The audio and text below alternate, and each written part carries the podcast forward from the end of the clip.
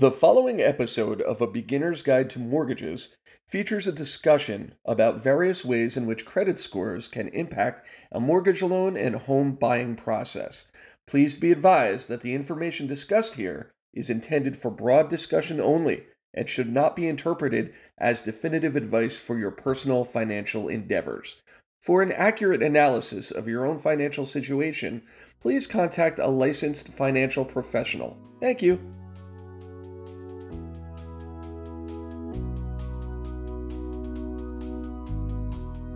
Are you looking to buy your first home or refinance your existing loan? Even if you've done this before, the process can be a little intimidating. But don't worry, we've got your back. And each episode, we'll chat with industry experts and explain everything you need to know so that you can land the perfect loan for you with no problems, no issues, and no stress. Welcome to A Beginner's Guide to Mortgages, presented by Annie Mac Home Mortgage. Hello again, everyone, and welcome to a beginner's guide to mortgages. I am Jerry Strauss, and this time out, we are here to talk about really one of the most important factors. If you guys are out there even thinking about buying a home tomorrow, next month, years from now, people focus on so many different things to prepare for this. It's a big deal. Um, and a lot of people focus on how much money they have in the bank, how much they've got ready to go at the time that they purchase. But equally important, I'd say, and maybe my guests will say even more so, is something else that they need to prepare for, something else they need to work on and think about. And that, of course, is credit. With me this week, we've got from Annie Mac Home Mortgage, uh, Brian Offner, uh, business development manager, and also uh, one of our mortgage loan originators at Annie Mac, Tom Fox. Guys, how are you today? Good morning. Good morning. We're doing good. I'm I'm doing great. Tom, you? Good morning, Jerry. Yeah, doing great. Happy to be here with you and share a little bit of insight into our world. Thank you. Well, we certainly need it. I think, and I'm right here with all the people who are listening because there's always more that we can learn about this process, more that we can know. And credit is something that I think has come up more and more, especially this year. Uh, tumultuous roller coaster ride uh, that we've had in the the real estate world, in the mortgage world. Um, how important do you think people uh, understand credit to be? Because I think there's a lot of misconception about just how far in advance you have to start thinking about this and just what a big deal it actually is. Go ahead, Tom. I'll let you tee that one up. Sure. Well, you know, I, I think it's it's really important, right? Because your credit report and your credit score is one of the factors that help go into buying a home or buying a mortgage. But the credit report is really just an indicator of your likelihood to repay, right? So mm-hmm. in the mortgage world, we use that to help set them up for the types of programs and the amount that they need to put down to buy a home. So what I what I say to people that are starting to think about buying a home is the very most important, the very first thing that they should do is they should speak to a mortgage professional and have a pre-qualification or a pre-approval done mm-hmm. so that they understand where they are and the term that i love is helping people to right size their expectations so if we do that and we help them to focus on the right priced home with the right amount of down payment with the right payment for them then we can help them to understand where they should be looking the homes that they should be making offers on, and ultimately helping to increase their level of joy and expectation when they finally do win an offer and buy a home. That's really, you know, that sounds like a, a great start for people. And that's really what this show is all about arming them, if you will, with the, the knowledge to prepare for this process, even if it is somewhere down the road for them.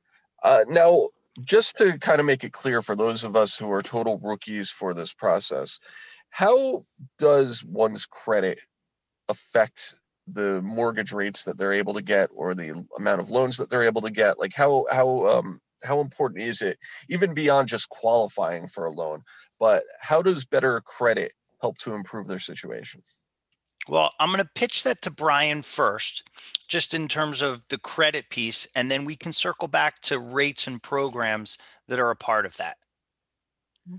Yeah, thanks, Tom. I think there's one super important thing to talk about at this juncture, um, because most consumers, right, they when they're managing and looking at their own credit, they're using sites like Credit Karma or Experian or TransUnion.com, right? So a credit report pulled from Credit Karma is going to tell one story to the consumer. So the consumer is going to assume, hey, my Credit Karma score says I'm a 680.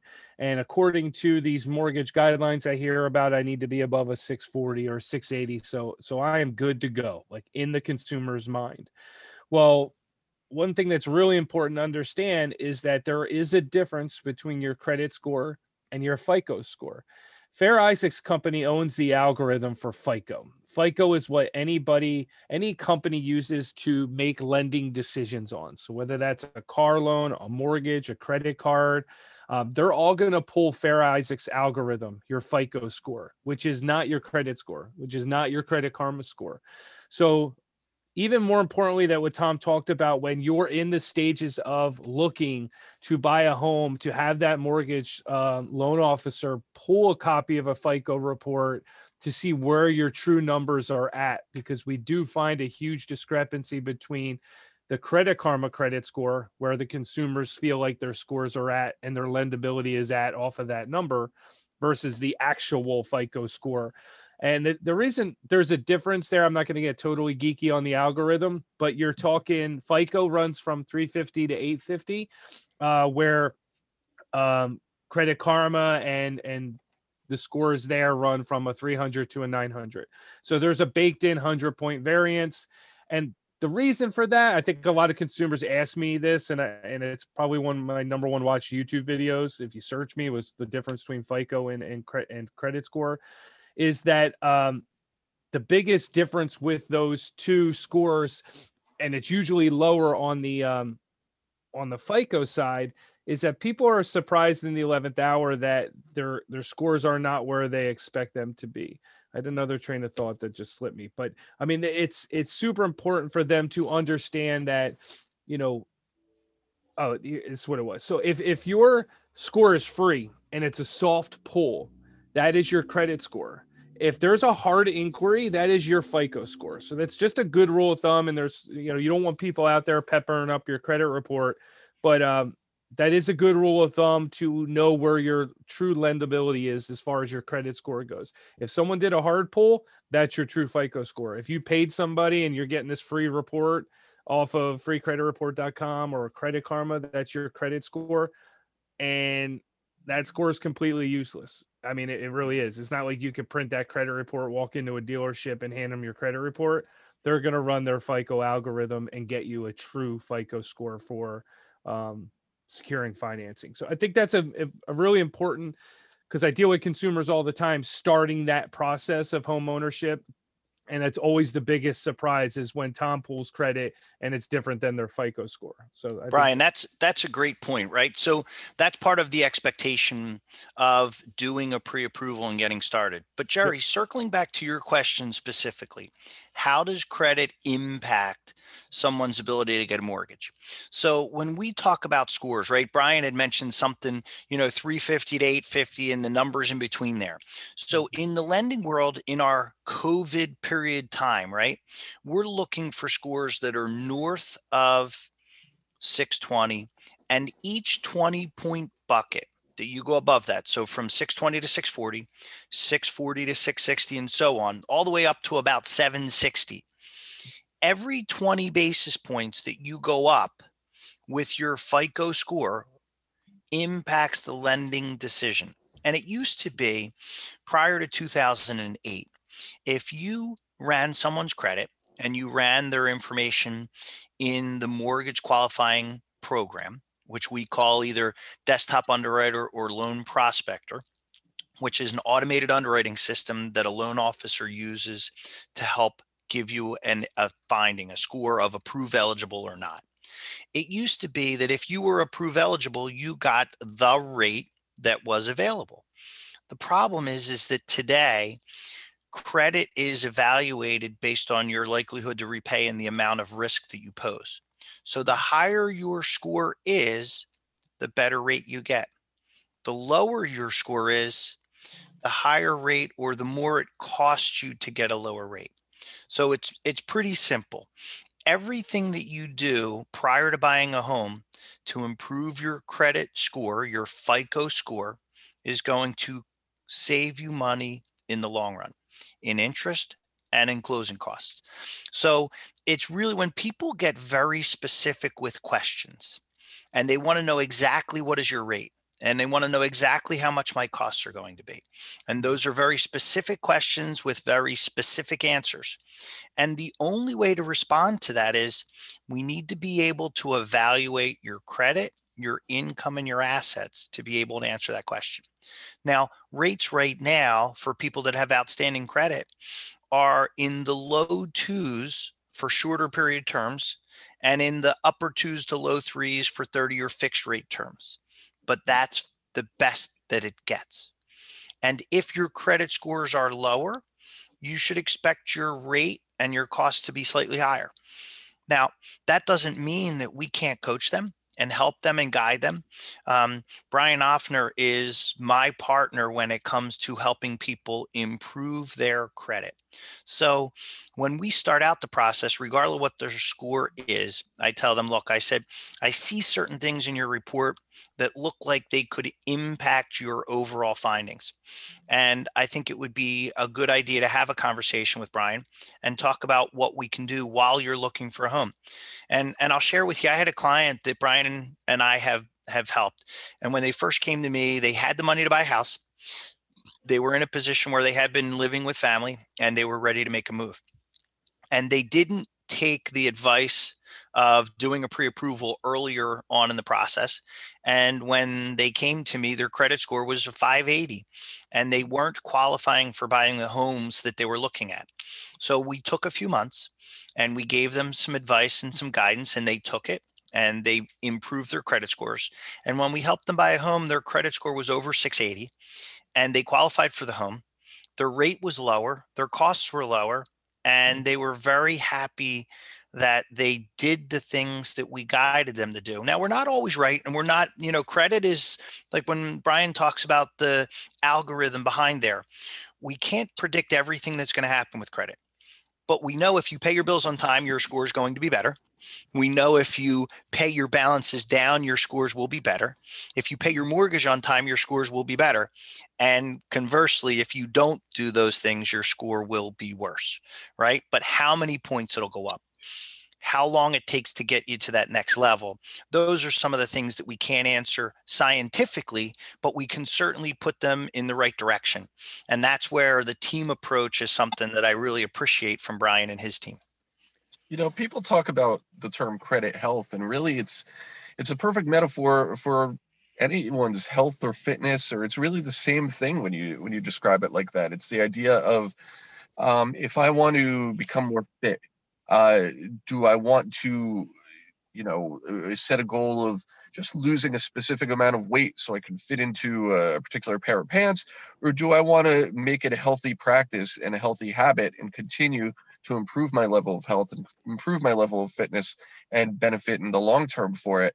I think you guys are talking about the same thing. It's the idea of do you want to just be able to barely qualify for something some sort of home that you can buy or do you want to make it a healthy practice over a longer term period of time and really set yourself up for a, a better situation when that time comes to buy? It, well jerry i absolutely and i i have boy girl twins that are sophomores in college at kutztown and i tell them all the time about a thousand mile journey starts with the first step. Hmm if you commit to going in the right direction you can continue to do that right? And the same type of thing that that i share with them that simple advice is do your best. People are always worried about where they are and how they need to get to the next step. Do your best right now today and do the right things. Show the right behaviors the right attitudes the right spending be- behaviors and we can help them get to a better place you know, you had mentioned earlier, Brian, about peppering up your your credit uh, scores, uh, and I think that plays into something that I was always curious about. I think that's one of those misconceptions out there. What is a common preferred practice for uh, doing credit checks. I, I, think a lot of people believe that it's very harmful to have a lot of credit checks done. A lot of people believe that it's totally fine. What are some of those habits that need to be avoided or are able to be done uh, when you're in a process where maybe you want to check and and and look and see how your improvements have been going over a period of time?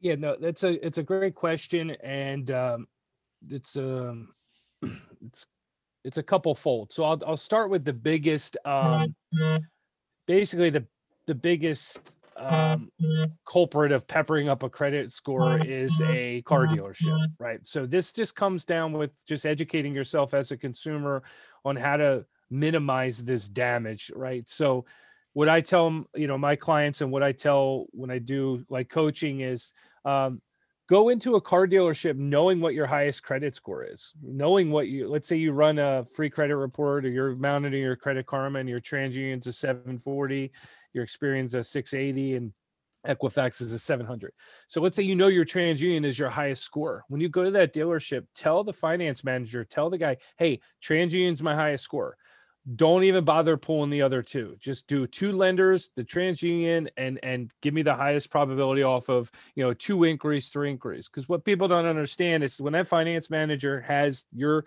file up, they can shotgun your file to three or four different lenders at each bureau. So car dealerships only do a single merge credit report. So they're only going to each finance company is only reporting to one bureau.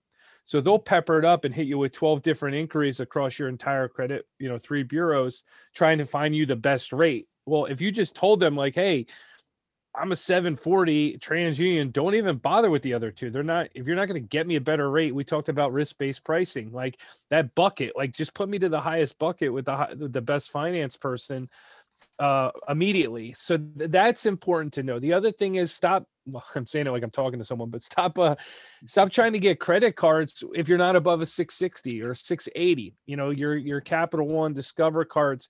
They're all going to be 6, 660, 660, 680 up. So don't apply for those cards and take the hit if you just would have you know did a little research and found out where you need to be first before you apply for those cards you could avoid the um the hard inquiries and and you know that score taking a hit across the board like you know we i deal a lot with business owners as well inquiries are a huge huge deal in the business financing space. So if you are a business owner, you have above a 680, you're looking to get lines of credit to help support your business or have it as reserves or invest in in real estate, which is a lot of the clients that I see. Um, you need to minimize inquiries by all means, like have as little to none as possible so that you maximize your score, maximize your your your buying potential or your lending potential. Uh, but yeah, I mean, it's across the board. It's something that you know, I, I always joke like I skipped a lot of classes in college, but never one that was credit 101. Like we don't, you don't learn it, right? It, it's not like a course you could take. So it's either trial and error. And I found it's, it's a lot of it is behavioral driven. We talked about like, you know, going to the gym and working out. Like that's a certain behavioral mindset that allows people to get the results, right? So if you think of it like your credit um, is your health, right? some people are, you know, they should be scheduling a one mile walk. Other people can schedule the marathon, right? It's just no judgment on where you're at. It's just where you're at, right? And we'll we'll keep moving the needle and keep coaching and educating you on what to do to get to the next level. Because a lot of people invest in their credit and they think, oh, I'm just going to pay money and someone's going to magically fix my credit. Well, it doesn't work that way anywhere in life. And it certainly doesn't work that way in credit. It's your credit. So it's your behaviors, and you need to do the behaviors that get you the results you're looking for. And like Tom said before, you know, we coach people and we advise them on the proper behaviors that we've seen statistically get the best results, which are three things when you're looking at credit. It's what items, negative items can you get updated or deleted from the credit profile? Uh, what can you pay down? So what credit cards? What's your utilization? Do you have an old account? What are some of the items you can pay off that will help drive the scores up and then adding positive trade lines where you have to maybe get a secure card or an unsecured card or have a family member add you as an authorized user to help add that positive history to help carry and drive the scores up so there is a strategic plan of attack when you're looking at someone's credit you know portfolio and saying all right what pieces do you have and what pieces are you missing? And think of it like a, mm-hmm. a pizza pie. You know the more slices you have in the entire credit algorithm the better the chance are you to drive the scores up. And mm-hmm. that's where we look for opportunity. Is someone missing a, a slice somewhere and what can we coach them as far as adding that to the puzzle? So that's what's going to get you long lasting credit improvement is understanding the behaviors and then holding yourself accountable to executing on that Mhm. It's good. I, I mean, it seems like seems like a universal approach that that anyone could take to to try to improve their situation. What are some specific areas that you guys have seen where you know just to get a little more specific where you go okay th- these are just common practices even if they're maybe not in a position to get that get that detailed or they're not that close to their situation but they're looking to buy a home two three five years down the road just in general what are some things that people can do to make sure that they are on the road to maximizing their their credit scores for when the time comes Well, Brian, I'll start first with something that's extremely simple. Make your payments on time. Um, right. So that's that's the first step is doing that. But I'll let Brian kind of comment on utilization because that's another big part of it. Yeah, ut- utilization is super important. So if anyone's not familiar with that term, it's basically the amount of available credit to you versus the amount of credit you're using. So uh, let's just say you had a thousand dollar credit card and you owed nine hundred and eighty dollars, right? So you're at a ninety eight percent utilization, pretty much maxed out.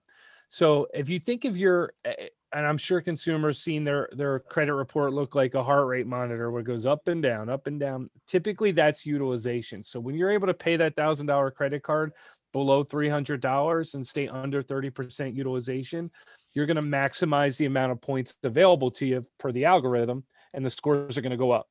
And then literally overnight, you can max out that credit card. They're going to say, "Oh, you know they're they're overextending they're close to the max they're going to reassess that risk and they're going to drop your credit score down.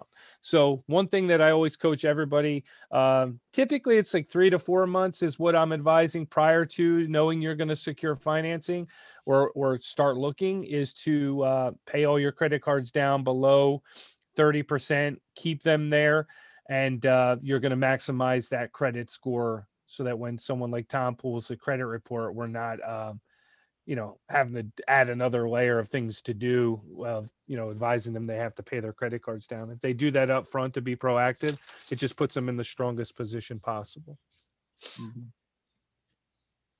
Great. Um, is there anything else? I mean, just as far as good practices, just day to day stuff, even if it's someone who's just out of college, somebody, you know, still living at home, or, you know, a young married couple, whatever the case may be, anybody kind of looking toward the future, whether they're, whether they're, you know, 18 or 80 years old, any other day to day sorts of things that they can look towards that are easy ways to kind of improve their situation over time. yeah i mean i want to you have to paint a picture to the credit bureaus of your ability to pay people back right? So the cash is king the you know the pizza shop shoebox money days are no good for financing right? You got to play the game a little bit. So what i would advise young kids to do coming out of college is get a secured card throw three four hundred bucks on it. Um, even first time home buyers you know you got to have a secured line of credit. Go get an unsecured card you know a first premier cap one will give you um, you know three five hundred hour limits. You manage those well and then you can get a car you know finance a car. And then i would even recommend like installment loans right now are super uh, heavy on the algorithm in a good way. So if you're able to get one or two installment loans maybe you go to best buy and you're going to buy a laptop uh, instead of paying cash just get an installment loan on that. And and think of it like you're investing in building your credit where i don't focus so much on you know the interest rate obviously you don't want to pay more, way more than you have to. But whatever that margin is, is a good investment in that credit score because, like we talked about, you may have to spend a little more upfront when you're building that file, so you could pay way less when it's, um, you know, you have A plus credit. You're going to get that A paper uh, lent to you. So I would focus on those couple things. Make sure you're you're have a secured card. Um, one or two unsecured cards keep all the balances below 30%, get an installment loan or two, and then obviously a car payment um, in the mix too will help. Like I talked about those pieces of the puzzle, the, the pizza pies, that would be a good start. And let's say someone had a completely zero file, nothing on it, and they added a secure card, two unsecured cards. I mean, they're going to come into the game at that high 600s, knocking on 700 right out the gate. So um, that's a good behavioral starting point. Nice. Great. Well, I mean, guys, thank you so much for for sharing all this information with us. I think a lot of people need to hear it, need to know it, or at least need to be reminded about it as part of the process as they're looking ahead towards buying a home. Uh, what uh, to, to close it out here? What do you think are some of the uh, the directions? I mean, as far as trending goes, as we look towards next year and the year after that, and the year after that, will the importance of credit continue in this whole process? Will it get bigger? Will it go away? Where do you think uh, people need to look towards when they're looking ahead towards their future and our future? Well, Jerry, I'll answer that. Credit is always going to be one of the building blocks for creating a foundation for anything that we do in our lives, whether it's insurance, for a car, for a home, whether it's mortgage rates, whether it's buying a car, whether it's credit yeah. cards, anything that we do, it is one of the core criteria, right? They talk about the four C's credit, capacity, collateral, and character. Those are the four things that we look at in terms of the big picture from lending. And mm-hmm. credit is the foundation. So everyone should always understand that it's going to be a part of their lives, whether they like it or not. And the people that disregard that, or the people that pay for things in cash and say they don't need credit, um, those are the ones that are going to be misled when they do need it. So I think I could finish with saying that credit will always be important now and forever. Excellent. Excellent. And, uh, we appreciate your time. We appreciate all the uh, data, the info you just dropped on us, and uh, hopefully you guys have gotten a lot out of this one. This has been a, a great episode of the show, and uh, thanks for coming on the show, guys. Thank you. Absolutely. Thanks so much. And Jerry, if anybody needs to reach out to us for um, doing a pre-approval, they want to buy a home, they want to refinance with rates where they are as well as as good as they are right now, um, they can reach me always by cell. It's the best way to reach me, which is 856-904-0151. Um, thanks so much for your time, Jerry, and I appreciate the opportunity to be able to share our our knowledge and uh, our time in the business. You too. Thank you, guys. Thank you, Jerry. Take care. You too. Thank you for joining us for this episode of A Beginner's Guide to Mortgages. We encourage you to subscribe to our show for free on your favorite podcast provider in order to receive new episodes as soon as they are posted. We'd also love for you to leave us a rating. Your feedback means the world to us. To learn more about mortgage loans or to speak with a licensed loan expert, please visit annie-mac.com. Until next time, remember, wherever you go, there you are. The episode you just heard of A Beginner's Guide to Mortgages features a discussion about various ways in which credit scores can impact the mortgage loan and home buying process. Please be advised that the information that was discussed here is intended for broad discussion only and should not be interpreted as definitive advice for your professional or personal financial endeavors. For an accurate analysis of your own financial situation, please contact a licensed financial professional. Thank you.